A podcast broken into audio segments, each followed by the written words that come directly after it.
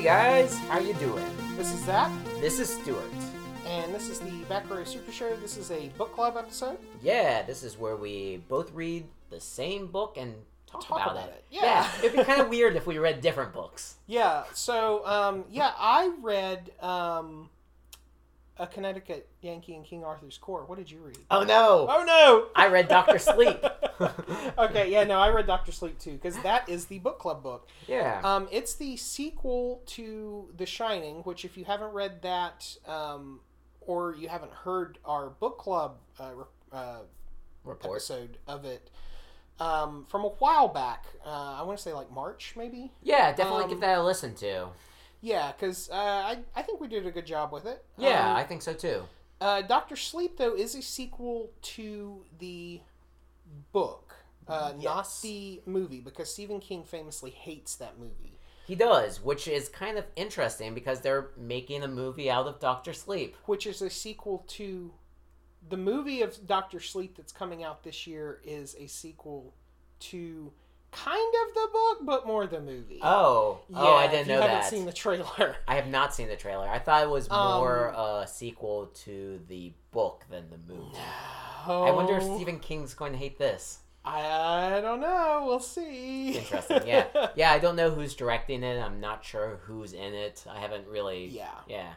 Um, but, But yeah, with with Back to the book. Uh, Doctor Sleep the book, uh, this came out in 2013, which Yeah, you'll notice so- is a long time from to uh, from 1977. It's a big gap, and it was interesting to sort of see uh, Stephen King's justification to revisit this world.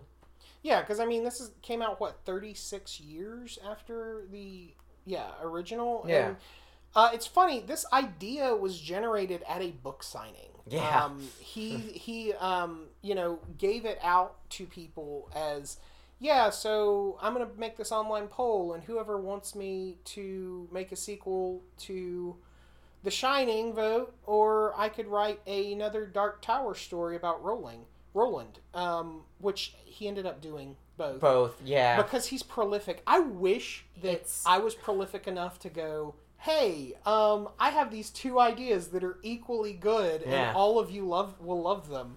yeah, it's kind of. Uh, I don't know why he put up that vote. Um, uh, I'm sure it's probably for like publicity and. Uh, Yeah, well, I mean, and you know, he even said, you know, if the music. Well, I, I don't know how much of an idea he had because I think it was more because the statement that he has in the book. If I, I don't know if you read the the foreword to it, I did not. but um, he's just like, you know, obviously, if the muse doesn't speak, then I'm not going to write Right, it. yeah. Um, but it, it's interesting to me. One of the through lines of this book is the the whole story jumps around in time a lot. This focuses on Danny Torrance. Um, Well, he is new Dan yeah, Dan because he's an adult. He's an adult, uh, and so Dan reflects it rather than than Danny. Mhm. Um, it's it's interesting to me that because of all of these traumatic events, that Dan Torrance um, it has goes through AA and NA meetings. In Yeah, the book. so- a lot of it's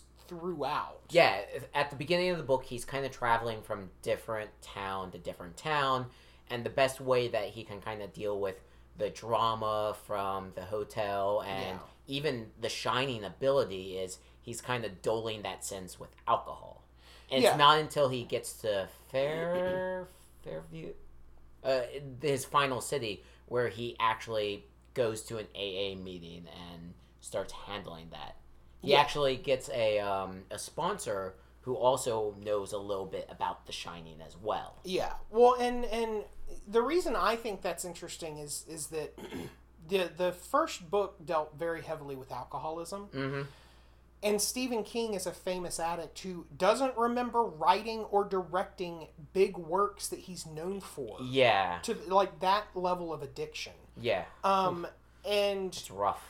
With him writing it in 2013 and having been sober for over 20 years, like I can t- like that bleeds into the work. Of course, yeah. I mean, you write about what you know, and clearly Stephen King knows about this, and Yeah.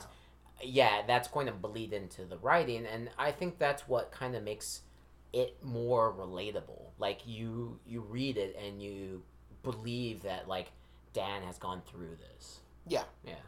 and um, so yeah, the the uh, the book basically we can just go through it, I guess, because it's it's it's a thick book, It is. but a lot of it is dialogue and internal monologue. yeah, there are like moments in the book where it kind of drags a bit. Yeah, Um, but nonetheless, well, we'll get to our reviews at the end. yeah, But yeah, so um, he finally settles into a particular city and he starts working at a hospice.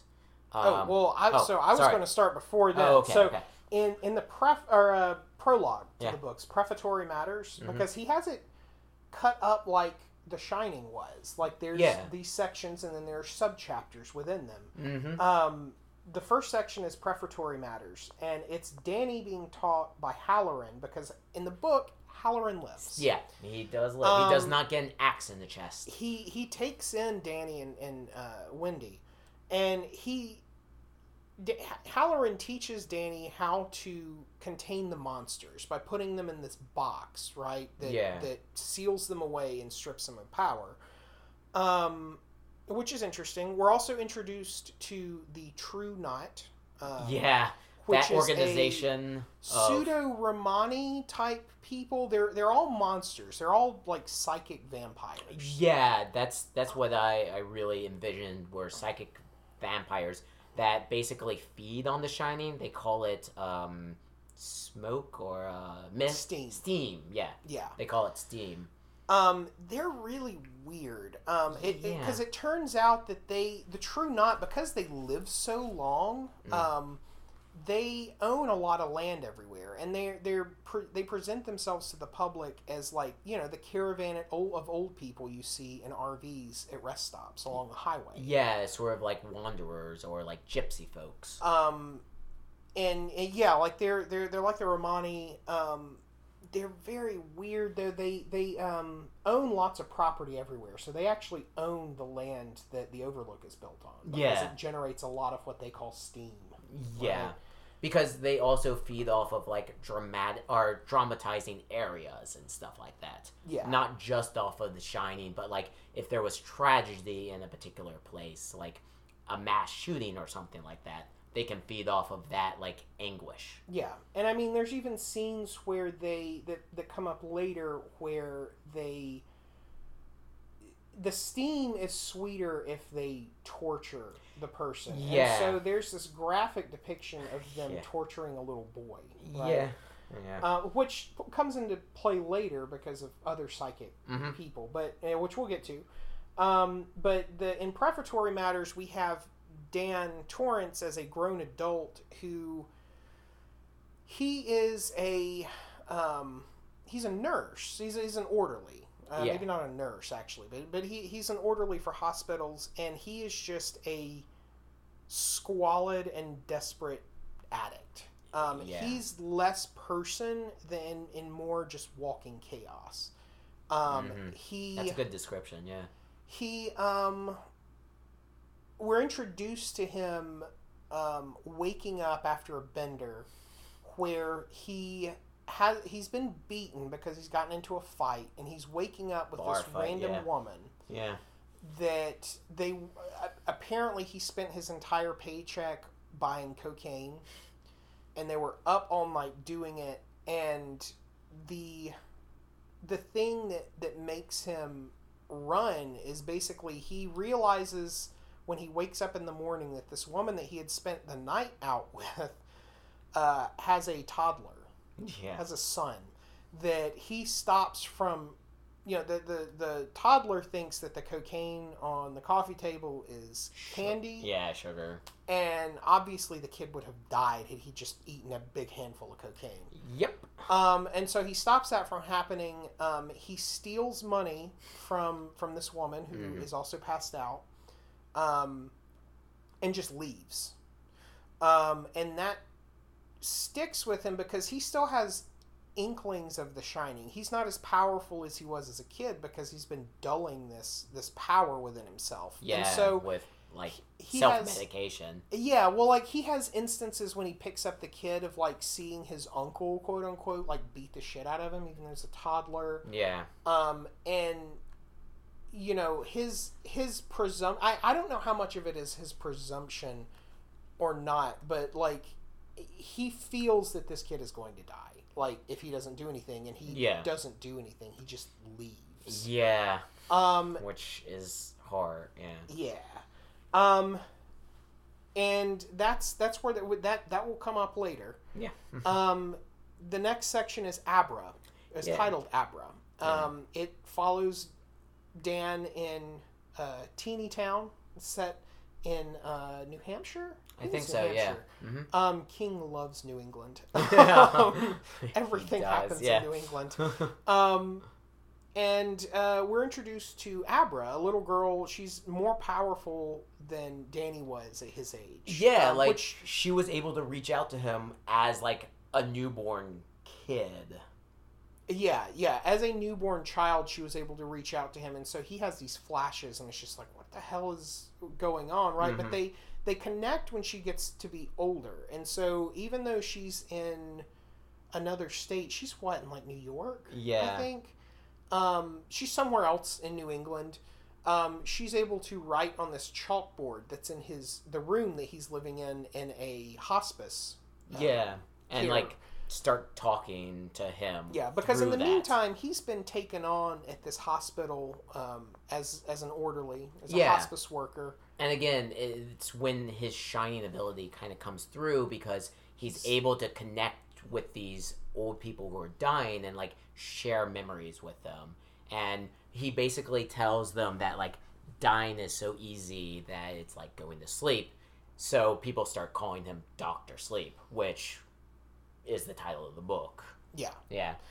um, yeah. He he's able to ease people's transitions when Mhm. they when they pass away because of his shining. Through ability. yeah, through that like Um, sharing of memories and, and he everything. he's kind of gotten back into it because he like you said he's he's started going to AA. That's one of the requirements of this guy who gets him hired at this this hospice care is that like look you gotta get I've yourself been- straight. Yeah. He's like, I've been an alcoholic before. You, if you were at every meeting, you go to Yeah. every meeting for thirty days. Mhm. Um, and so when when Danny and, and Abra connect, it transitions into the next section called Empty Devils. Yeah, and it's interesting. Um, so when they connect, do you think that Abra's talking more to Dan or to Tony? The uh, Dan. Okay. Yeah, I think Tony is kind of a is not a real. Per- I think Tony is a manifestation of Of the power. powers. Yeah. like and not really an entity like I, I think that that's something that danny was able to form because he's a very powerful shining oh, Okay. Interesting. in possession of a very powerful shine yeah.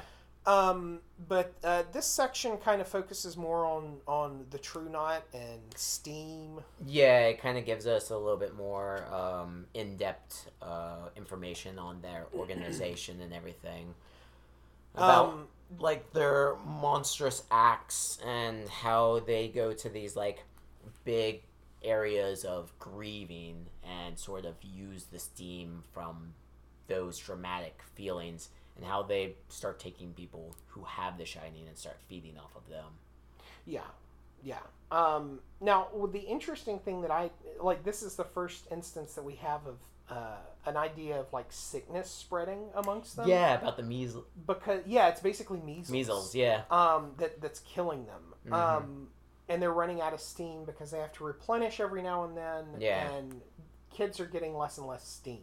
hmm Um, Hence why they start like torturing kids to produce to more to produce steam. more. so they can feed off of that. But yeah, that's kind of interesting that like you can transmit diseases through Yeah, steam. steam. Yeah, Um, because I think they feed on like a kid who has the measles, and then it starts Yeah. like spreading amongst them. yeah. Yeah, Um, and uh, there's an interesting section in here where Danny and Abra come up with this reason for why a middle a man in his middle ages would be talking with a 13 year old that are not weird. yeah, and she calls him Uncle Dan, which I think is funny because it's it's foreshadowing. yes, So yes, in in the book, um, it's revealed that her mother, Abra's mother, um,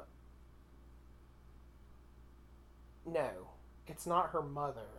It's her grandmother. Yeah, her Momo. Yeah, Momo hmm was a teacher in a New England school Yeah. with uh, Jack Torrance, and she had an affair with, Jack, Torrance. Yeah. And so Abra's mother is Danny's half sister. Yep. Um, And it's kind and of we didn't know any of that, like because like why would we? But yeah, like he Jack would have been having an affair while he was married, and as a teacher. yeah. Um, and he just kind of left. I think she was his. She was like a grad, like a teaching assistant. It's just or yeah, from him. like, she wasn't school a or something. student, Yeah, but she Um, was much younger. but she was much younger than him, and so she had Abra's mother um, out of wedlock, I Mhm. guess, and so Abra is literally Dan's niece. Yeah. uh, which is an interesting twist. I, I feel like it's kind of unnecessary, but it's like, oh, that's funny. Them saying that that It's- they're related, not knowing that they actually are. It's it's like the Star Wars universe where everybody's related Everyone's to related. a Skywalker. um, so and and we're glossing over a lot. Like there's a lot that, like you said earlier, that could could have been cut. I think. yeah. Because there's minor things that don't really go anywhere, but just kind of add to the world. Yeah, that I, I was kind of interesting, but- interested what your feel was with the whole like 9/11 thing, where when Abra was a little girl, like And 9/11 happens. and yeah, and 9/11 happens, she kind of senses this um this life changing event happening. Yeah. and she like starts crying and crying, and apparently like she has the numbers of uh, the flight on her or something along those Yeah. lines. Yeah, Yeah. and um, it's just interesting that like I know that wasn't really needed in the book. Like you could have done any sort of dramatic thing. Yeah. It's like it's interesting that um, he would or Stephen King would sort of put that imagery into his books, and I was uh, curious, like, did that kind of jar you a little bit, or could, not really. not- I mean, I, okay. f- I feel like regionally, obviously 9/11 is a huge tragedy, Mhm. but regionally, um, I feel like people in the Northeast are more heavily impacted by it. I feel people from Mhm. older generations are more impacted by it. yeah, Um, not to say that I was, because I mean, like I remember when it happened. Yeah. I was in geometry class, and they they had footage of people jumping out of window. Like I I had to excuse myself and vomit because it was a terrible thing. yeah, yeah, But I, I feel like people who were older than us, our our uh, the the generation before us, people that like are in Stephen King's generation, like our parents, are probably more heavily affected by Yeah. it because they're adults, and so like even like violence in media and stuff supposedly affects you more the older you get because you have more life experience Hmm. to to kind of put behind the violence that you're seeing and Yeah. so you're more averse to it okay. and so i think for him that's the thing that's that's the big standout thing yeah, that he could put in there to go this is a horrible thing because everyone can agree this is a a horrible, horrible thing. thing. Yeah, um so I, it wasn't that's a long way of me saying no not real like i wasn't jarred by it but No. I, I mean it would be weird if he's it would also be weird to me if he were setting up steam as being uh, a result of traumatic events Mhm. and it being set in 2013 and him not bring it up yeah. I mean, it's it's definitely it was a a very interesting pick, and you know, I, I don't think that it was wrong for him to like write it or anything like that. And you know, it, it wasn't like super jarring or anything like that. It was just an interesting um, choice that he made. Yeah. That you know, as a writer, but it took you out of it a little bit oh, it's a little. Yeah. I mean, not nothing where I like had to set the book down or something. oh like sure that. sure yeah I, I kept on reading, but um, it was just an interesting choice. I thought like um, out of all of the tragedies that you can pick, that you know this is the major one. It's the most memorable one, and it's the one that uh, radiates with all of us. So I can understand why he picked that. and I just I was wondering what your thoughts were of why you thought he included it versus would you not include it is I mean, given given the framework that he's presented, um, it makes sense why he Yeah. included it.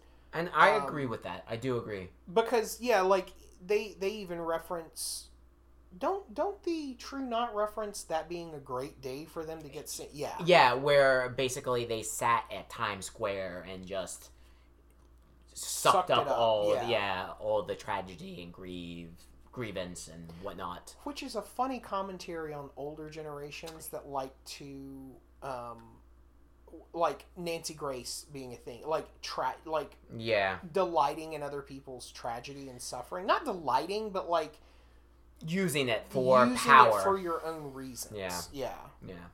yeah, Um, so the the next section then is is uh, matters of life and death. hmm Um, I think them returning to Sidewinder, Colorado is cool. yeah, Um, it's interesting, like I said earlier, that the Knot owns it as a campground now. yeah. That's just where they hang out because one of the the things that just occurs to me as, as I or uh, occurred to me previously when I was talking about why he included um, 9/11. Mhm. I'm wondering if the point he's getting at in this book, because he never comes out directly and says it, is that steam is gathered through tragedy Yes. and trauma Mhm. and their their go like their their um collection of it is growing less and less because I keep having to feed on it hmm and they're not really getting the same hits as they were before Yeah. except for 9/11 right hmm and they own the overlook which was built I can't remember if they say it in the book or not I think it's just in the movie where it's bi- it's built on an old Indian burial, burial ground, ground, quote yeah. unquote I think that's only in the movie. but in the book, like it's the site of a lot of like Tragedy. terrible tragedies and and Yeah. gangsters getting killed and stuff Mhm. like that. and I'm wondering if the the the main thesis of this book for him would be that society is always getting better, hmm like moving moving to places where there's less tragedy because people are recognizing the things that negatively impact other people. Yeah, I could I could see that as like a, a thesis. To, Yeah, because like they're they're hovered around this place that already has amassed all these these bad memories and this bad like mojo, yeah, for lack of a better word. and they're like And hanging on to dear life. they're hanging on to it, and the only thrill they can get is by like, or not thrill. The only only way they can get steam is by kidnapping kids and torturing them, Eh, because there's no like massive tragic events. Mhm.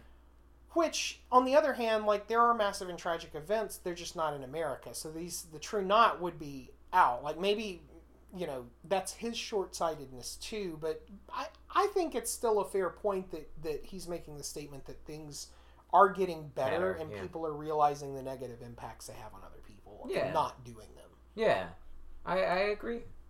Okay, well, cool, cool. I came upon a theory by accident. yeah, no, and that's that's the great thing about these book reports is you know, this is this is the first time that me and Zach actually talk about these books. Yeah, we don't pre talk about these things other than the just the general like, yeah, I liked it or eh, I'm not feeling this one. Yeah. so it's always nice to sort of because I like I said I usually have some questions for you to see how you felt yeah, while reading a particular section. And it's always very interesting to me, at least, to sort of get your takeaway. Because I do feel like, you know, we do sometimes have different opinions Oh, on sure. particular things, which I think is great for at least this cast because we can sort of come at it at different points of view. yeah, Because everybody has their own different points of view. So it's it's very fun for me to sort of like talk about these things and work them out. yeah, Yeah yeah. and Well, I mean, hopefully that's why it's fun. doing it. it's hopefully yeah fun to the audience as well. yeah. You guys are hearing breakthroughs live. Well, not live, but you know, Yeah, recorded in real time. Um, so yeah, like matters of life and death. Um, the you know the group of heroes that have assembled at this point, um, which now includes um, Abra's father and her pediatrician, who is also yeah, um, connected through Dan The Shining. AA. Yeah. And Not he, The Shining, Oh, AA, yeah, yeah, yeah. yeah. yeah. Um, and so they pl- hatch this plan to kill the Knot. Mm-hmm. Um, that's largely what this one is. I feel like Matters of Life and Death. It's either the shortest one or it could have been the shortest. one. Yeah, yeah.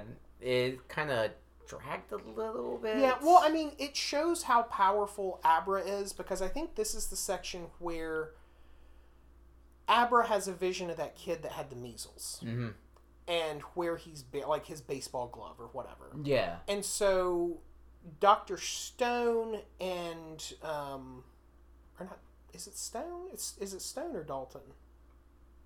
Think it's Dalton. Okay.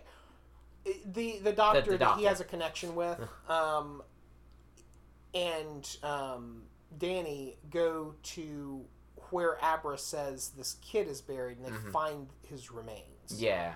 Um, and they're very careful, like to outline, yeah, we're just using cash. We don't want to have any connection near this. Yeah. Like, because like we just got to make sure that this is actually what's going on. Yeah. The, Um, because Abra says she can feel like the bad people coming. Right. Mhm. Um, so Roof of the World is the fourth section. Um, I had some feelings about this. Like they vary. So basically, Momo, um, Jack's or not Jack. Yeah, well, the woman that Jack had an affair with, Yeah. but the one that Danny um, or Dan is uh, his half sister. No, his his step stepmother. Not I mean, not stepmom. yeah.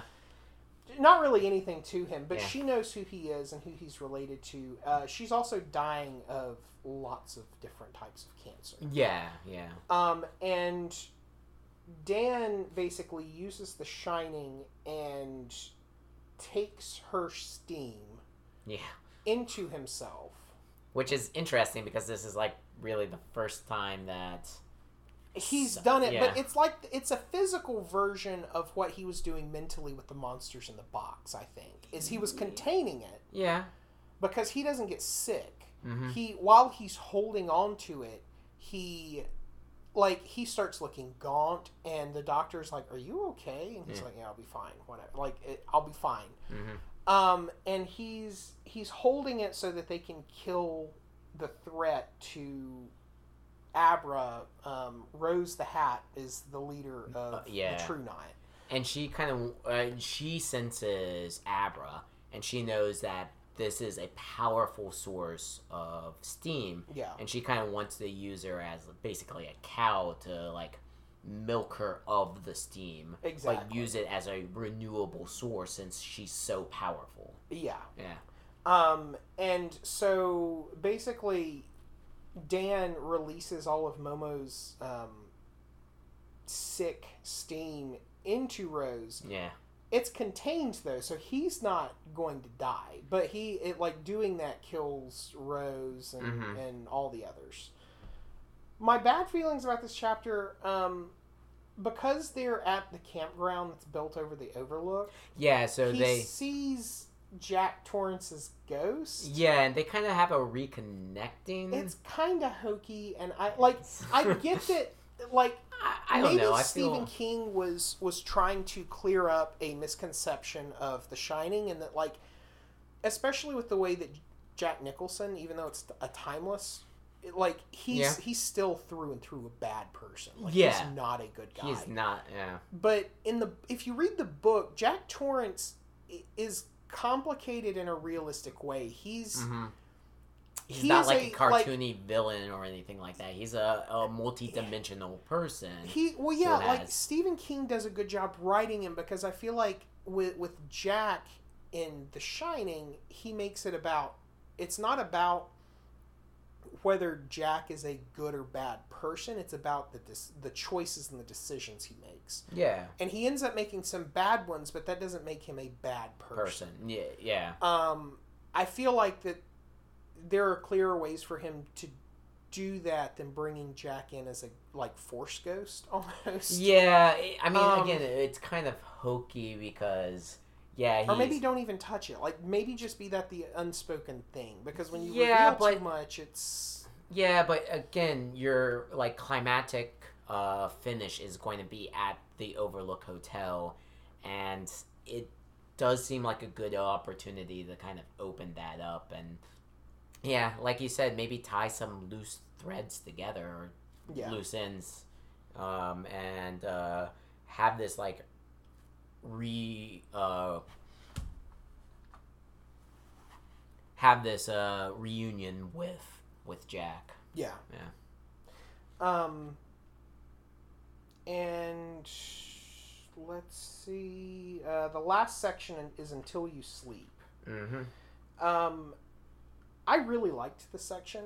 Um, So did I. it's it's interesting that so Dan, like I said earlier in prefatory matters, he does the horrible thing. He makes the bad choice of just leaving, Leaving, this kid that he knows is probably going to die. Mm-hmm. And so he sh- he he's been sitting on this and hasn't shared it in AA. And so when he's at the AA meeting, he he finally breaks down and shares it. Mm-hmm. And it's interesting to me that he realizes as he's telling it that he's boring them. Yeah. Like some of them have done worse things. Like it's finally him accepting that like I was saying earlier, it's not about whether you're a good or bad person, it's about the choices, Choices you make. Yeah. um because like people are just people and he's he like he accepts that at the that the person that he was at that time that was the only choice he was capable of making Making. Yeah. Um because yeah like and Stephen King knows this All better- too well. Yeah. better better than than I do but like having sat in on AA and NA meetings um, oh right. Yeah. You with- have. Yeah, I, I took um, uh, substance abuse counseling courses, Yeah. um, and and one of the requirements was going to AA and NA meetings. Oh, yeah. Um, what he has written about, even though Stephen King is, does a very good job of making it making it horrific. Mm-hmm. Um, when you when you hear it the way that Dan describes it in Until You Sleep, having been in some meetings, there's worse things that people have done. there are Oof, there are legitimately worse things, and it's you you can't judge someone because that's not the person they are. That's the choice that they Yeah, and again, you know, usually people are under the influence, and again, no excuses or anything. It's not like an that. excuse, but like people But- are like it's decisions that people make. Yeah. It's it's not it, it it's not a, a question of character. Mm-hmm. Um, the other thing that I felt was really strong in this is, uh, and we didn't bring him up earlier because he's kind of a throwaway character. Is Carling is a Oh, an yeah. orderly where Dan works, and he he gets fired Mhm. um, because Dan catches him. Um, Kind of abusing. basically, yeah, Yeah. abusing. Like he he gets in a fight with him, and yeah. and he catches him abusing uh, Pa- patients. yeah. he um, sees like bruises on their arms. on their and stuff. arms. Yeah. Yeah. Um, but Carling comes in to the hospice care because he's been hit by a, a car and is in a coma. And Dan, being um, telepathic, uh, gets summoned by the, this cat that lives in the hospice that kind of knows when everyone's going to die. Yeah. And so it goes to, to Carling's room, and so Dan sits with him. And it's just so sad. It is, Um, yeah. because like even though this guy is presented like our only interactions with him are that he's a shitty person but Yeah. like dan sees that he's um like he he doesn't live a great lifestyle like he's alone he has no one except his dog and Yeah. he's terrified that his dog is going to be stuck in his apartment Yeah. and so yeah Huh. dan like lets him like eases him in in the transition by going no i'll I'll have someone sure. pick Yeah. up your dog and blah blah blah. Um, it's very sad. Yeah, and I mean, it's definitely a powerful ending. I, I like I said, I really enjoyed the um, that last section, and um, it is interesting that this book is kind of like redemption a little bit, like um, again with with Dan seeing his father at the outlook or the Overlook Hotel, and um, sort of Dan dealing with that um, substance abuse. And I'm again I'm don't know much about like um, counseling and stuff like that. But hopefully, some people read this book who are struggling, who are going through like low times in their life, and I do feel like this book can be a little bit of a a, a help. Yeah. Do you? I mean, for Uh, I mean, I, I don't think that anyone who has a, a crippling substance abuse problem would probably read this book. Okay. But um, but yeah, like I, I would hope that that if someone is going through bad times, that they they find the wherewithal to get help. hmm Um, because again, like I said, like like I think Stephen King is saying, it's about decisions you make, and Yeah. getting help is a good decision. yeah, yeah, definitely. Yeah. Um, actually, um, before we do our the movie time Mhm. thing, um, I want to talk about final thoughts for this book Okay. because um, I feel like having talked through this book Mhm. previously, I had given this book a lower score. Okay.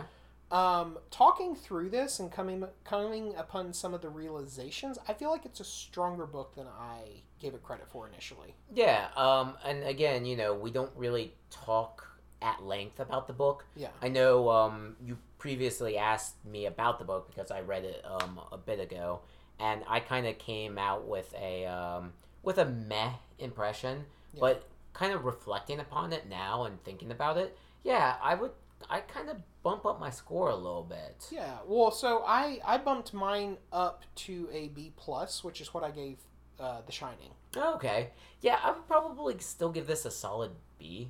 Okay, Um, so less than the because we agreed on B plus for The Shining. Yeah. like. and and so so what what makes this not as good a, a follow up for Um, you? Like what what's the weak point for you? I I feel like so The Shining is more of a psychological thriller. Sure. Um, this book is not that. No, no, no, no, no. Um, this book is definitely not a psychological thriller. It's more about action in this book. Yeah, think. and I do really like the themes of this book. Um, but really, you didn't have to read The Shining to read this book. Like if you picked this book Yeah. up, you could have watched the movie maybe and gotten the same thing you might be confused as to why Hallorann's alive Yeah. but but you could around. you could have read this without reading it like just having cultural awareness of what the shining is yeah, um you could you could pick this up with no problem yeah, and I really like the decisions. I really like. Um, I I always love Stephen King's writing. I think he writes really well. I think he writes from experience, so it's it's strong and powerful. I feel like the True Knots were kind of hokey a little bit.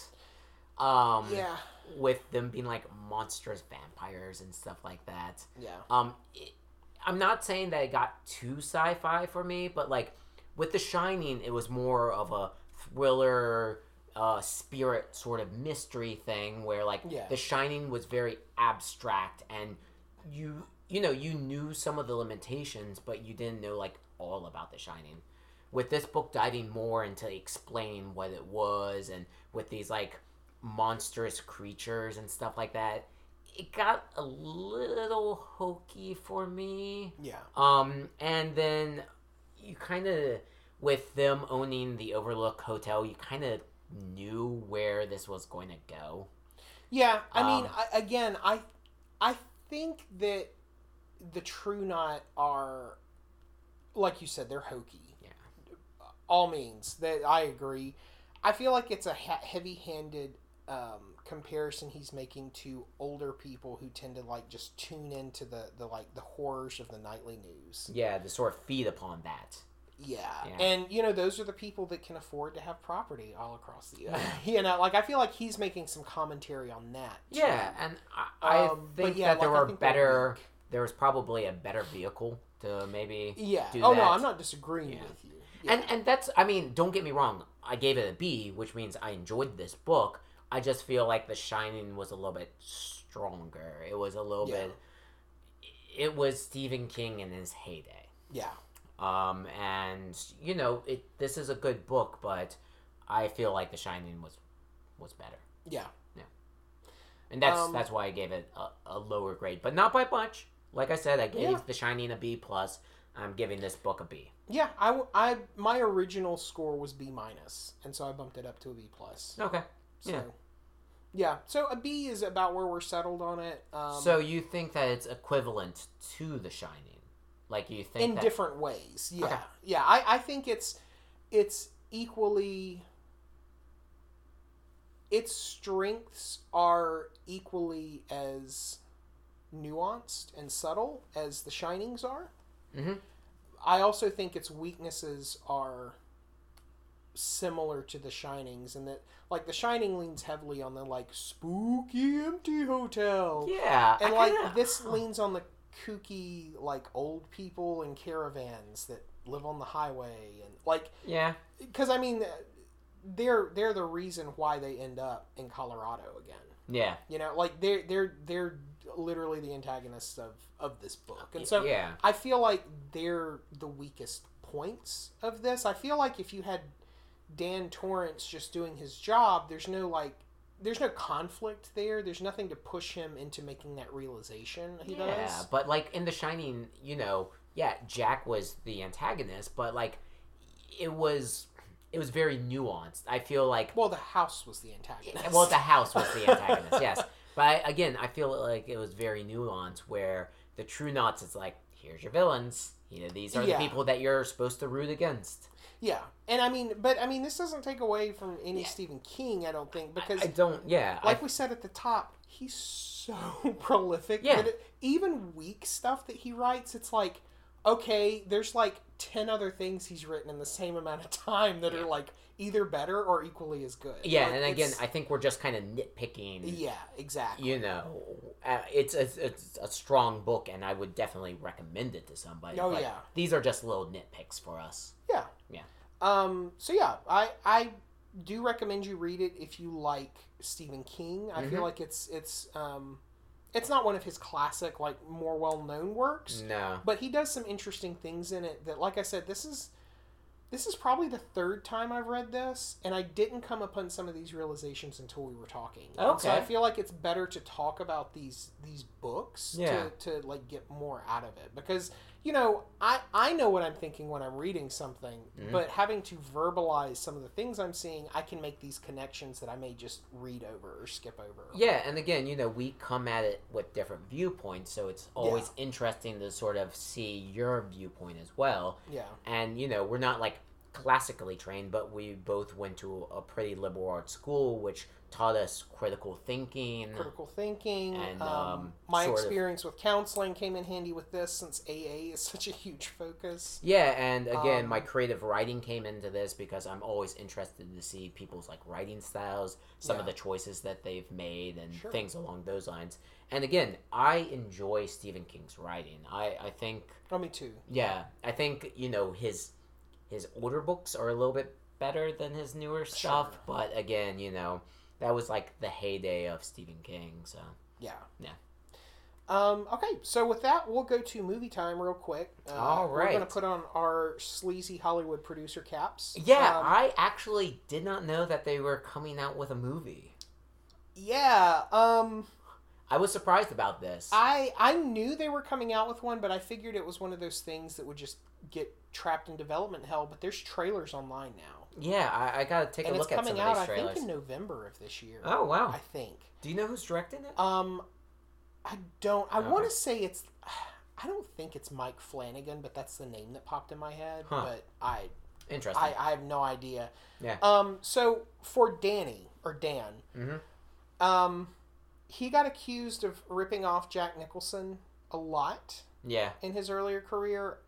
I have in my head Christian Slater Oh, that's a good one. because he he does a lot of the similar things to Jack Nicholson, Yeah, and he'd be about the right age to play Dan. Dan. Yeah. in the movie, and I feel like he's a very strong casting decision, especially if he really Nicholsoned it up. yeah. Um, I think to be be- like, yeah, he's that's Jack that's Jack Torrance's son. Yeah. Um, and again, I'm horrible at people's names, so I'm probably just going to say their role in a previous one. But the guy who was in Venom, the new Venom movie. oh, uh, Tom Hardy. Yeah, Tom Hardy. I think Tom Hardy would be a good. Uh, Okay. Because he's he's, a little bit too bulky. I think. Like, yeah, too- if he slimmed down a little Yeah. bit, I think he would be like because he's good at like playing those like rundown. muscular. Yeah, like Yeah. he's he's good at playing like broken characters. Yeah. too. yeah. so I think, I think I'm. Well, Hollywood has decided to cast Ewan McGregor, which I think is a horrible choice for Dan Torrance. Yeah, What was he done? What are some he's? Obi Wan. Oh, oh, oh, right, yeah, yeah, yeah, yeah, yeah, yeah, yeah. Your favorites. Yeah, How could I forget? um, yeah, I think he's not the right Yeah, choice for it. I feel like it's really weird. I feel like it's one of those things where maybe Ewan McGregor read this Yeah. and decided, I want, I want to be in yeah. Yeah. yeah. Interesting. Um, so for Stone, I have uh, Fred Armisen. Oh. Um, oh yeah. yeah. Yeah, Yeah. kind of kind of weird and Yeah, that quirky. Yeah, like I feel like that would work. I, I think so too. I, w- I would agree with that pick. Uh, yeah, I mean he's weird and quirky in Portlandia, so I think he Yeah. can definitely pull it off. Um, well, they Hollywood has casted Robert Longstreet, who I don't know who that I don't know who that is either. Don't know what he's done. Again, I'm not great with names, so Um, John Dalton. I had Donal Logue. He's um, I think his name is Bullock. He's in um the Gotham TV show. oh okay. I'm not sure who I cast. I don't really have a good. Um, uh, Yeah. Uh, Bruce Greenwood is the. God, I don't know anything he's done. Um, Rose the Hat. I had Alison Brie Alison Brie, huh? because I feel like she could do a good job of being like quirky and not Yeah. off-putting, and then really fucked up. Yeah. Um, gosh, I'm trying to think. Come back to me on that one. Okay. Uh, well, Hollywood has cast Rebecca Ferguson. Um, Becca Ferguson. Okay. for the podcast listener, I just shrugged and shook my head. I have yeah, no idea. I have no idea what these people have been in. I just got these the, this cast list from um, Wikipedia, okay. Alright. uh, and I didn't bother clicking to see because I, I wanted to see who they cast very quickly, and then I was just like, oh, I I don't have the time to dive into this article or look at these movies. yeah. Again, I'm really bad at like actors' names. Yeah. Yeah. So you'll have to forgive me on this one. Um, Andy, the um, True Knot character that uh, is the uh, lesbian that gets attacked in the theater and the True Knot take in when she Yeah. kills the, the guy. I have Ruby Rose. Um, she's ki- she's uh, going to be the new Batwoman Oh. on the Okay. streaming channel. Oh, cool. Um, I just kind of envision her as being good for this role Yeah. because Andy in this book is is portrayed as kind of opportunistic and tougher than she at first appears. and Yeah. I feel like that's that's a good role for her. Yeah. Hollywood casted Emily Alyn Lind. Okay. Okay. Okay, okay. um, Crow Daddy, who is Rose the Hat's lover and second in command. Yeah. Um, I have George Clooney. Oh, okay. Yeah, I could see that. I could see him like roughing it up Roughing and it, looking like yeah. a like a weird looking biker. Yeah. Um, Get on his leathers. Hollywood casted Zahn McClarnon. Okay. All right. A lot, there's a lot of unknowns on this. Ewan Yeah. McGregor's the only, re- which Yeah. I mean, Which may is- speak to the strength because you don't want to have preconceived notions of people. Yeah. But I'm casting people I know, so there's no way for me to cast an unknown. Yeah, yeah, I mean, and no one would know them Yeah. if you said it. Like, our listeners would be like, who's that? yeah. Why, Um, why is he casting, like, Joe Freder Fred? Freda Ray Chunter. Good job. Smith. Smith. Uh, for Abra, I have Amybeth McNulty. Um, she is on Netflix's Anne with an E. Um, she plays Anne. With an E? Um, yeah, Anne of Green Gables. oh, okay. Um, although that that actress, I think, is a little bit older, Older. because Abra is supposed to be like twelve or 13 Mhm. and yeah. that actress, I, I would guess, is probably sixteen or seventeen. But I don't know kid actors because I don't pay attention to kids because I'm not a weirdo. Um, I'm glad you had to say well, that. well, I just feel like unless you're a casting director, it's really weird. Or, or unless you're a casting director or a parent, it's really weird and, to be a middle aged man and like no in and out child star. I feel like that's there's something weird there. That you should be on a list. that you should be on a list somewhere. Um, if it's not if it's not your job or you do not have Uh. children yourself.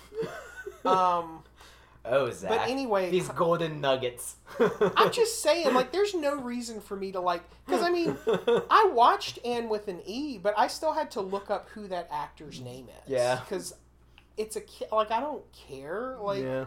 I just know the adult actors because they're adults, and I've seen all of their other movies. You know, like the names Yeah. sink in a little bit more. Um, you wouldn't pick like the girl who does Eleven from Stranger Things, or no? Okay, all right, we're moving. We're moving. That's typecasting. I feel like, like I feel like she's gonna get stuck as like the super special girl with super secret powers. Powers, yeah. I like. I, there's other people that can play other things. Yeah. Let's not cast Millie Bobby Brown and everything.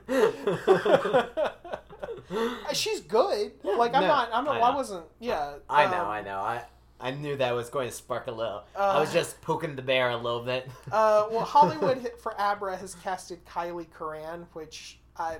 Mm, Yeah. it- that's that's their list. Yep. Okay. Cool. Um. So yeah, that's who I envision in the roles, the major roles. Yeah. Um, and that is our review of Doctor Sleep. Boom. Um, Um. yeah, you should if if you listen to this and you're kind of confused, maybe listen to our uh, Shining one, and uh, you can put these two together. yeah. Yeah.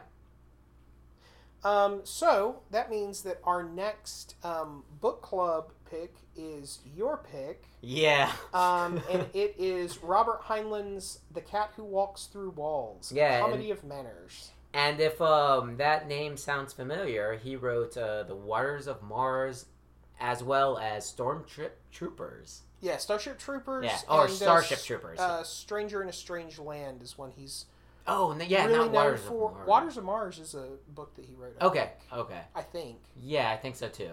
Um, anyway, like he's he's uh, well known in obviously sci-fi communities, but also in a lot of poly communities, as far as I can see online. Um, Yeah. like that seems to be. Um, He definitely wrote. uh, It's it's definitely strange. Yeah, I, I'm Yeah. not sure if you would have read this book on your own, but we'll get to that okay, at our next book club. yeah, we'll talk about it at our next book club. Yeah, so that's that's a, uh cliffhanger. That's what they call a cliffhanger. Yeah. So we'll uh, we'll we'll look at that next. The Cat Who Walks Through Walls by Mm-hmm. A Comedy of Manners by Robert Heinlein. Um, But check us out on Facebook.